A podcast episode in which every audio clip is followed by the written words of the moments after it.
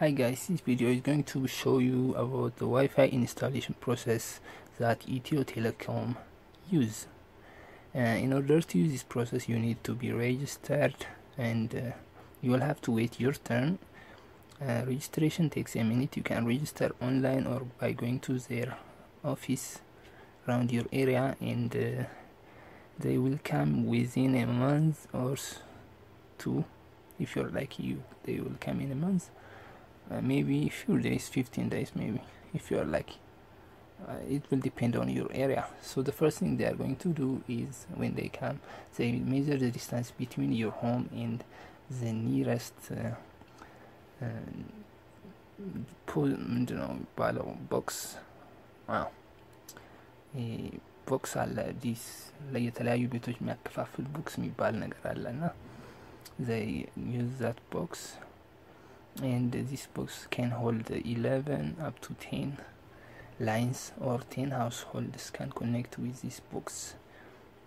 This box actually is directly connected with the terminal box that is found in your area.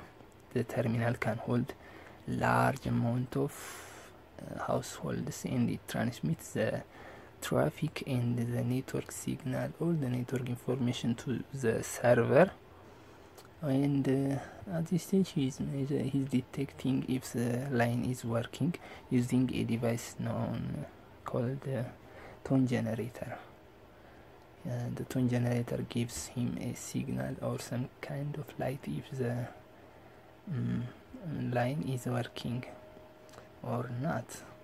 So uh, he used that tone generator to detect the signal mm.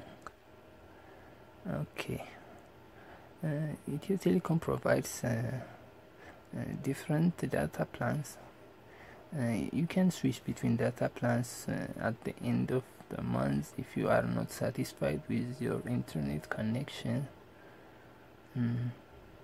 but uh, when you register you will have to use the bandwidth that you selected for one month. After you know uh, after that you can switch but you have to use it for one month and uh,